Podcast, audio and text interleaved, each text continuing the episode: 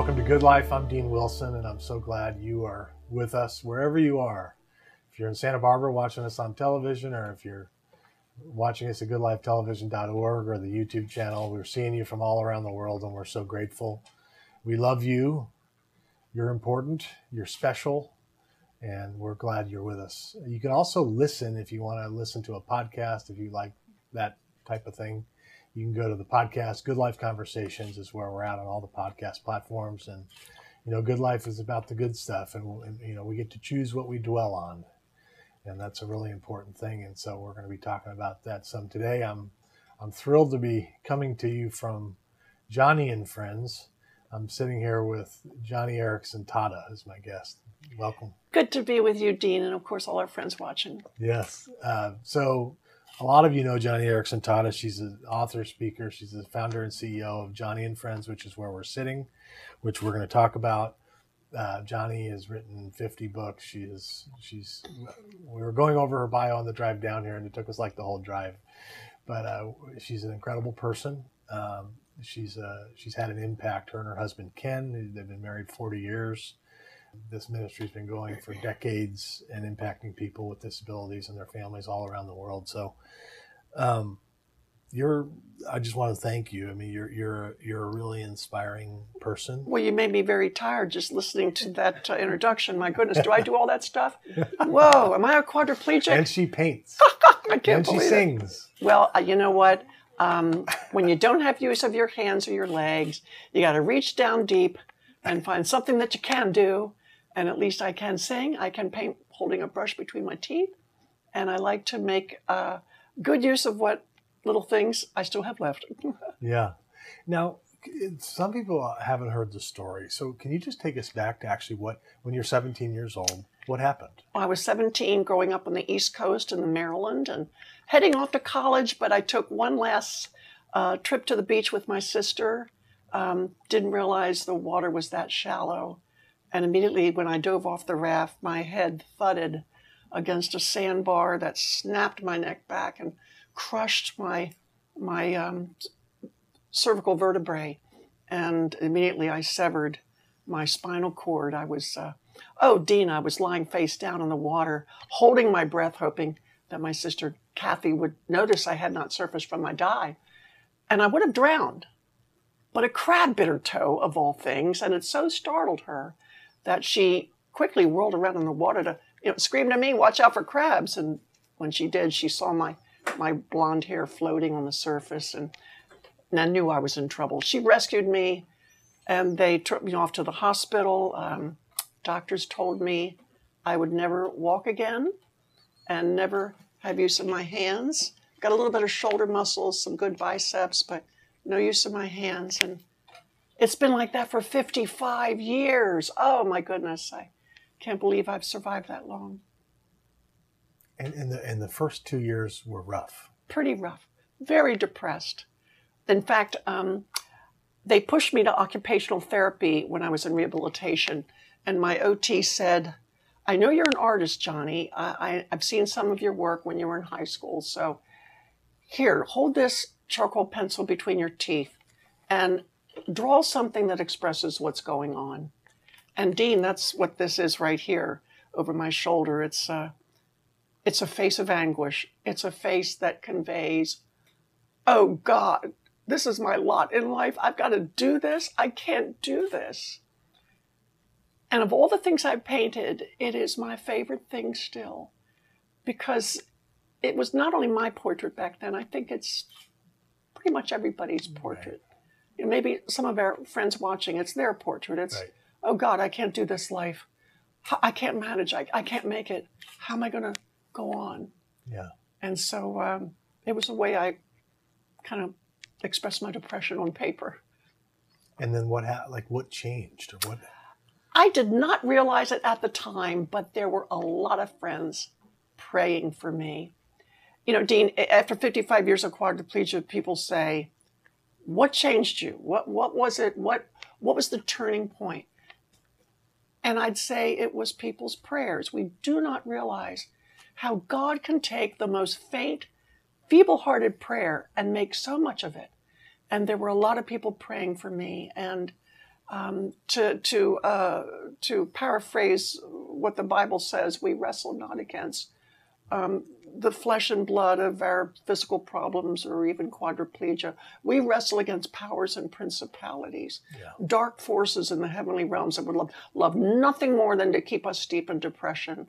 And thankfully, uh, I think my friend's prayers broke through that stronghold of depression, and God peeled away the, the crusty layers of my heart and began to deal with me. But it was mostly first through their prayers and the Word of God. Yeah, you say you, you said before we came on, you you kind of take a scripture every day. You kind of Oh, claim a promise. Ah, absolutely. I think oh, there's so many Bible verses that helped me back then, but but there was one Bible verse that really hit, and it was a friend showed me it from Isaiah chapter 50, verse 10, and uh, it says, "For he who walks in darkness and does not have a single ray of light, let him trust in the name of the Lord his God." And that was me, Dean. I was walk. I was in darkness. I wasn't even walking. I was just in darkness, and there was not a single ray of light. But it was it was that scripture that made me think, I can't live with this depression anymore. I'm tired of lying in bed, telling my mother to uh, to shut the bedroom door, turn out the lights, close the drapes. I, I don't want. I, I don't want to live. Well, after about three weeks of that, four weeks, I realized I can't live like this, steeped in self pity. And so I, I began saying to God, Jesus, if I can't die, then you just got to show me how to live. Mm, Because I can't do quadriplegia. But you tell me that I can do all things through you Yeah. as you strengthen me. So I don't know how that works, but show me. And ah, what can I say? Like one day, one week, one month at a time. Um, I began to sit up in my wheelchair. Um, I began to sit in front of a, uh, it was a big music stand, and my sister would plop my Bible on it, and she put a mouse stick between my teeth, and I would flip the pages of the Bible this way and that, you know, trying to find hope. yeah, And thankfully I did. you found it. I did. I found hope. I found some amazing scriptures that just. Okay, here's one. This really helped me. Um, 2 Corinthians chapter uh, 4, verse 8. Though we are hard pressed on all sides, we are not crushed. And that's a promise. And I said, Okay, God, you tell me that you are good for your word. I'm going to believe this promise. I mean, I feel like my quadriplegia and my chronic pain is pressing me in on all sides, but you tell me it's not going to crush me. So I'm going to believe that. Yeah. And, and from then on out, Dean, I just recited, started reciting to God out loud because I didn't want the devil to have any doubts about what was going on in my head and in my heart. I wanted him to know that I was tired of being self pitying and I, I wanted to move forward into life. And so I would say out loud every single Bible promise I could think of. That one from 2 Corinthians 4 and, and from Hebrews 12. Um, oh my goodness. Uh, he is our ever present help in this trouble. Um, God will not abandon me nor forsake me. Um, his grace really can and will be sufficient. I mean, I just kept reciting Bible promises, mainly to educate my own heart and and my own will that Joni, there is hope. You can get beyond this, and Jesus is the answer. Mm, So I, that's the way I, I, I started out. And Dean, do not think I'm a professional at this disability. I I wake up in the morning, even now after 55 years, and I and because I'm aging, and because pain is now an issue, chronic pain, it's like I need Jesus even more. I say, God, I cannot do this. I, I, I just cannot do quadriplegia, but I can do all things through you as you strengthen me. And I think that's the Christian way to live. You got to wake up in the morning knowing you can't make it without Him. right. It's just just be honest with Him and say, God, I can't do it. I can't do this on my own, but I can do all things through you. So show up big time in my life because I really need you. Yeah. Yeah. suffering, if there's one thing in the suffering that we've experienced in our life, which is nothing compared to what you've experienced, suffering can nudge us in the direction of utter dependence, can't it? Yes, I think suffering is like a it's like a um, a sheepdog that snaps at your heels and drives you down the road to Calvary, to the cross where otherwise you would not be inclined to go. Mm. You would we would not be inclined to run to Jesus. But suffering is, is it just nips and snaps at our heels and it pushes us in the direction of the cross. And uh, that's what my suffering does. It, it, it, it, it breaks apart my rocks of resistance. It, it shatters my pride. It forces me. Well, it forces me to be like the Apostle Paul, who said in 2 Corinthians chapter 1, he said, okay, I, this is a paraphrase. My brothers, I do not want you to become uninformed about the hardships we endured in Asia. We were facing pressure far beyond our ability to control. We even despaired of life, and that's how hard it got for Paul, which means, God, I'd rather die than face what I'm going through. Mm-hmm. But then in the next verse, he says, But these things happened, you know, all those tough times in Asia. And this happened that we might not rely on ourselves, but on God who raises the dead. And man, if God can raise the dead, surely He can raise my spirits. Sure, he can, surely He can raise me up out of depression surely he can be good on his word. And um, I think that's the biblical way to live. You know, sometimes we, we just, we think, we, we, we just lean on our own resources. We depend on our own props. We get in our comfort zones. And then God lobs a hand grenade into all that and blows it to smithereens through, let's say, a disability or a botched surgery or an unexpected divorce or a death in the family, and suddenly we are forced into the arms of God, where otherwise we never would have gone. Mm. I wouldn't you agree? I know that you have a a, a daughter with a disability, Ella. Yeah, yeah. The same is true for you, Rhett, right?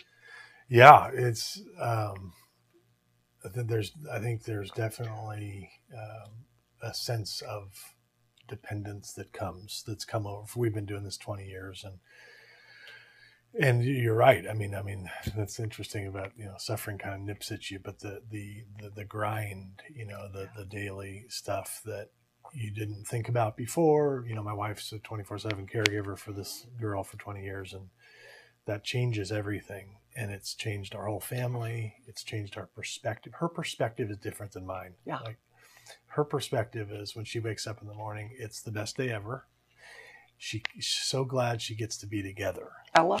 Ella. Isn't that this wonderful? is what she says. I'm just so glad we get to be together. Oh. and we pray together every night. Same prayer. I pray for her. But then there's odd times when she prays for me. So so I'll be on the bed, and if I'm sometimes struggling or I can't even pray, she'll crawl over to my bedside and pray for me in Spanish. I love it. and, she, and it's just like it's been life changing for us. But yes, I mean I. Yeah.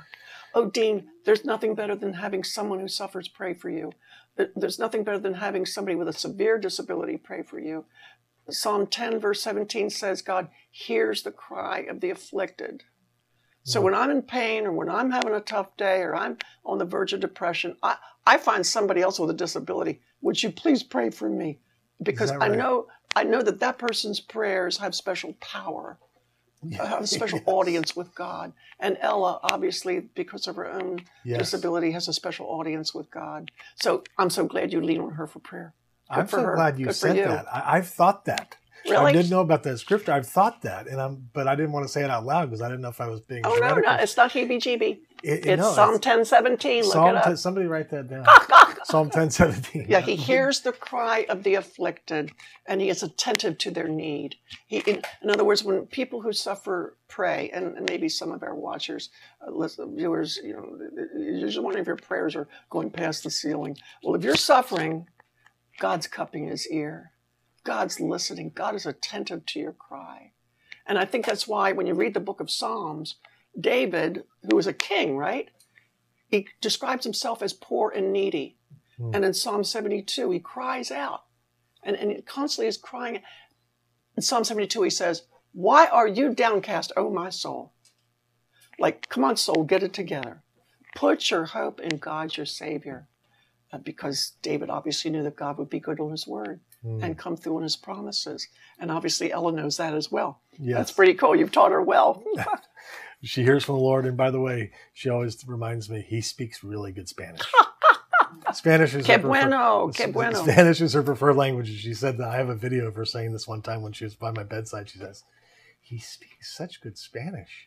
I'd never thought about that. That's fun. Um, so I want to you you I mean you're enduring pain, and and I so I wake up this morning and I see your Facebook message from this morning, Joni and friends. You can find it at, uh, just your your message this morning, and you were you were talking about you, know, you actually sang in this post this morning. It was beautiful, and you were talking about being in pain. And then before we came on, you said, and when I asked if you sing, you say, "I have to sing." yes. That is so powerful. I have to Talk about that. Well, I I uh, I have to sing. I have I have to. I I have been down that dark, grim road to depression so many times in years, years, years past. And Dean, I just don't want to go down there again. It's too horrible. It, it- those weeks, many weeks, I laid in bed in a dark bedroom with the drapes closed, lights out. You know, don't let, I don't want to see anybody. I just want to be here by myself. That was miserable. I don't want to be that person. I can't be that person. I want to be a better Joni than I was yesterday. And so I choose a hymn, and um, it could be any hymn Be still, my soul, the Lord is on thy side. Or it could be um, Be thou my vision, O Lord of my heart. And, and when, when you put good biblical truth to a melody, it has a way of marrying that truth in, in your heart and your head. Yes. You don't easily forget it. Yes. And so I seek my way through suffering. And actually, my example is Jesus. I mean, because there's only one place in Scripture where it's recorded that he sang. Um, Only one? Yeah, yeah, only one. And it is in the Gospel of Matthew, in the upper room with his disciples after he broke bread, when he was de- betrayed. It says, Then they sang a hymn and went out into the night. So when Jesus was led away to his death, he had a hymn on his heart. And, and, and that's my example. It, it, it, my Savior is such a good model of how I should approach my own suffering. If I'm to be led away to my death every day, because indeed every day we pick up our cross and die to self, it's a hard life. Um, I want to make certain that I'm singing something that's good and biblical, something that packs enough punch to lift me up out of my depression or discouragement for the day and get me um, more hopeful. yeah. So, So, so talk to the person who's watching this right now who's in that bedroom with the drapes closed and the lights out. Maybe not physically physical pain, but maybe emotional pain. Maybe you talk about depression or anxiety. People are suffering just in droves these days, and they're in that bedroom, and maybe they found this video not by Mm. accident. What do you say to them? well, do not be ashamed of whatever it is that's uh, that's discouraging you, or maybe it is that divorce or a botched surgery or or arthritis or um, some deep disappointment. Don't be ashamed of it. Be like the Apostle Paul. Be like me. Boast in it. Let it be the very thing which, when you wake up tomorrow morning, you let it drive you into the arms of God, where otherwise you really wouldn't go, except that you've got this hardship, this suffering, and you and and, and you got to do something with it. Well, bring it to God. He's got He's got so many resources to just pour out upon you. And so when when people ask me how how do I get rid of depression, well, I say wake up tomorrow morning, confess it to God, and say I cannot do life. But I can do all things through you, God, if if you strengthen me, and then act out that confidence. Take a step of faith, take a shower, eat your breakfast, get dressed, go out the front door, and find somebody else who's suffering worse than you are. That's what I do. I mean, when, when I'm having a really rough day, I go find somebody else whose disability is far more limiting than mine. And I invest in them. I call them up. I text them. I, I write them a letter. I, I go visit them. I, I mean, that's what I do here at this ministry at Joni and Friends. Find somebody else who's hurting worse than you are and invest your life in them. It'll do wonders for opening up your heart to the possibilities of life. But ain't no possibilities going to happen if you just stay in bed with the lights out and the drapes closed. You got to grab hold of a scripture like, um, well, like, uh, oh, I don't know. Okay, like Isaiah 50, verse 10. If you don't have any light in your life, if you're walking in darkness, hold on to God's hand and let Him lead you through that front door out into the community to find somebody who you can serve. It's a great way, it's a biblical way to live. It mm. really is. You know, I was listening to something else this morning, and was, um, Dallas Willard. oh yeah, you, you, probably yes know. Um, dear couple, he and Jane, and and he was giving a talk at Wheaton years and years ago, and and he was talking about the kingdom of God. Sometimes I think people don't. There can be a little confusion, and yet Jesus talked about the kingdom of God constantly. But Dallas Willard described the kingdom of God as God in action, where what he wants done is done. But I think, and he says, he says, he says to these students, he said, you know, what are you seeking in your life? He said, if you're, you know, because the scripture says, seek first the kingdom of God. What does that mean? And so Dallas says, well, he says, well, if you lost your car keys and you were seeking them, what would you do? You'd look for them. Where would you look? Everywhere. He says, hmm. so when we're seeking first the kingdom, we're looking for God in action yeah. everywhere. Absolutely. And I think about what you guys do here, Joni and Friends, especially among just hurting, physically hurting yes. people, special needs people, where I've heard the divorce rate of special needs families is really high. It's a major ordeal. We've been through it. Those people that you're serving, I think sometimes as we're looking for the for the kingdom of God, maybe sometimes we look past yeah. special needs people when they actually have so much spiritually yeah. to show us. Has that been your experience? Oh yes, and I think it was Jesus's experience as well. Um, he says in Luke chapter 14, starting with the 12th verse, he said, "When you give a banquet, that is when you you know want to create community or you know fellowship, don't invite your rich friends, your relatives, your neighbors. You know, these are all people that it's easy to be with.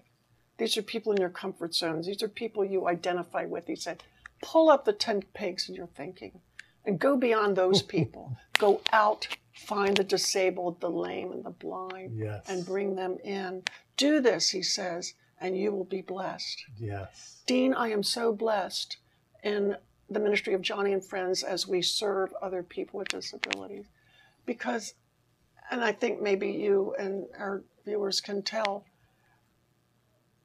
I'm, I'm, I'm just the exception.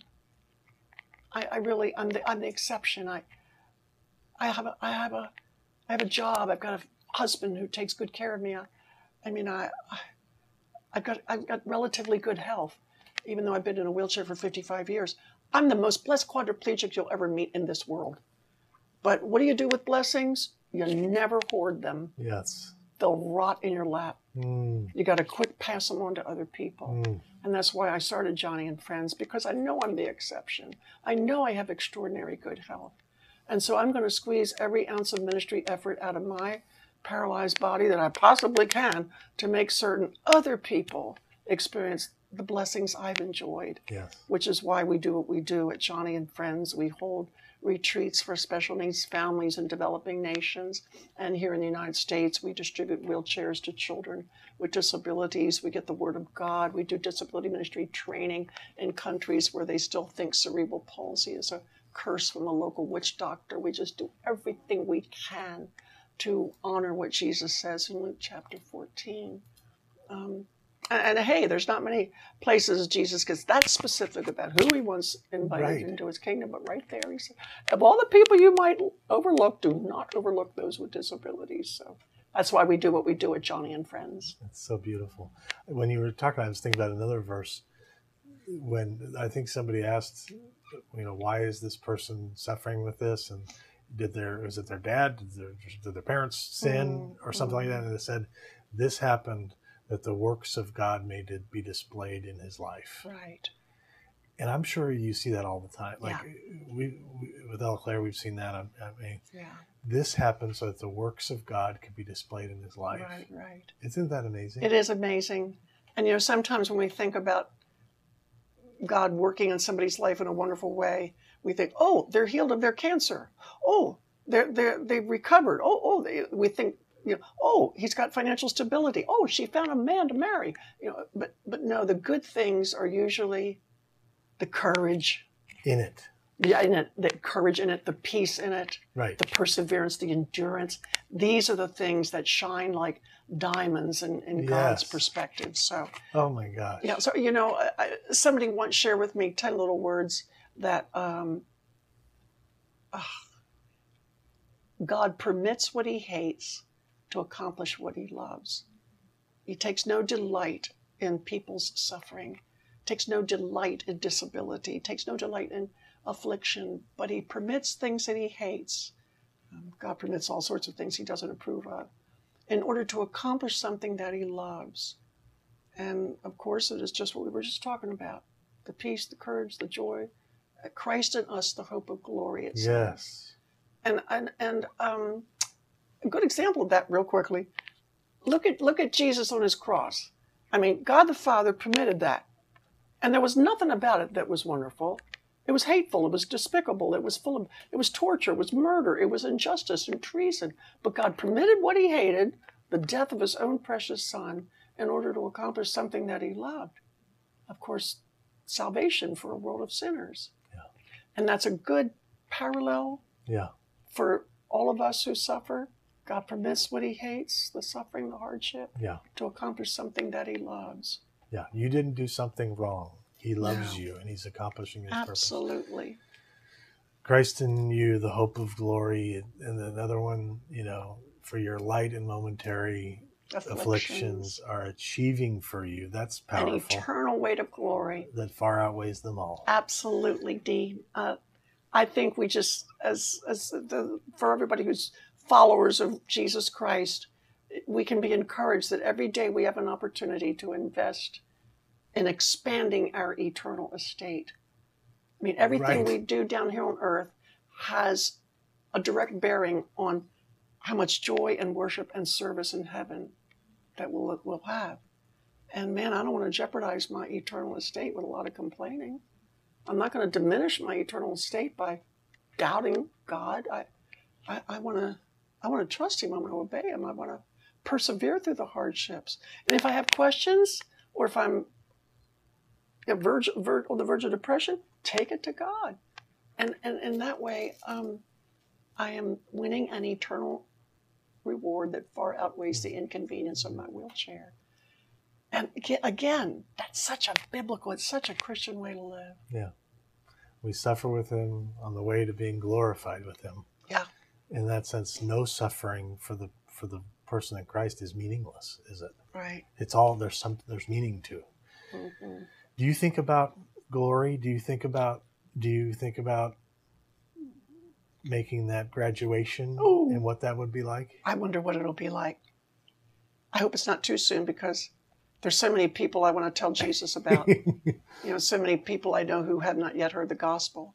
Oh, Dean, it would be horrible if if the suffering that a person with a disability endures is only a dark omen of even worse suffering to come if they don't know Jesus.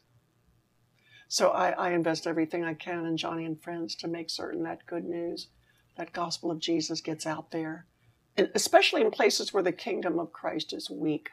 Mhm. There are plenty of places around the world where it's weak, and, and we want to go and make it strong. You know, Yeah, And- work to do. Yep, absolutely. And and when I get to heaven, oh my goodness, what won't it won't it'll be so amazing jumping up, dancing, kicking, doing aerobics, having such joy.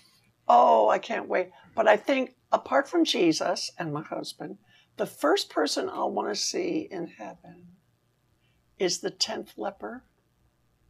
You know the story in Luke where um, a group of lepers uh, were standing there and Jesus came upon them and and they all scream out, Heal me, heal me. Well, Jesus did heal them. But only one came back to thank him. And I want to be that, I want to meet that 10th leper because we've got a lot in common. Man, my heart is just so full of gratitude for God and all that He has done uh, to give me that courage that we talked about a moment ago, that peace, that joy, that perseverance. That's what counts, not how many books I've written or, you know, a movie made by Billy Graham. No, what counts is what I've done with my afflictions. Have I honored God in them? Mm.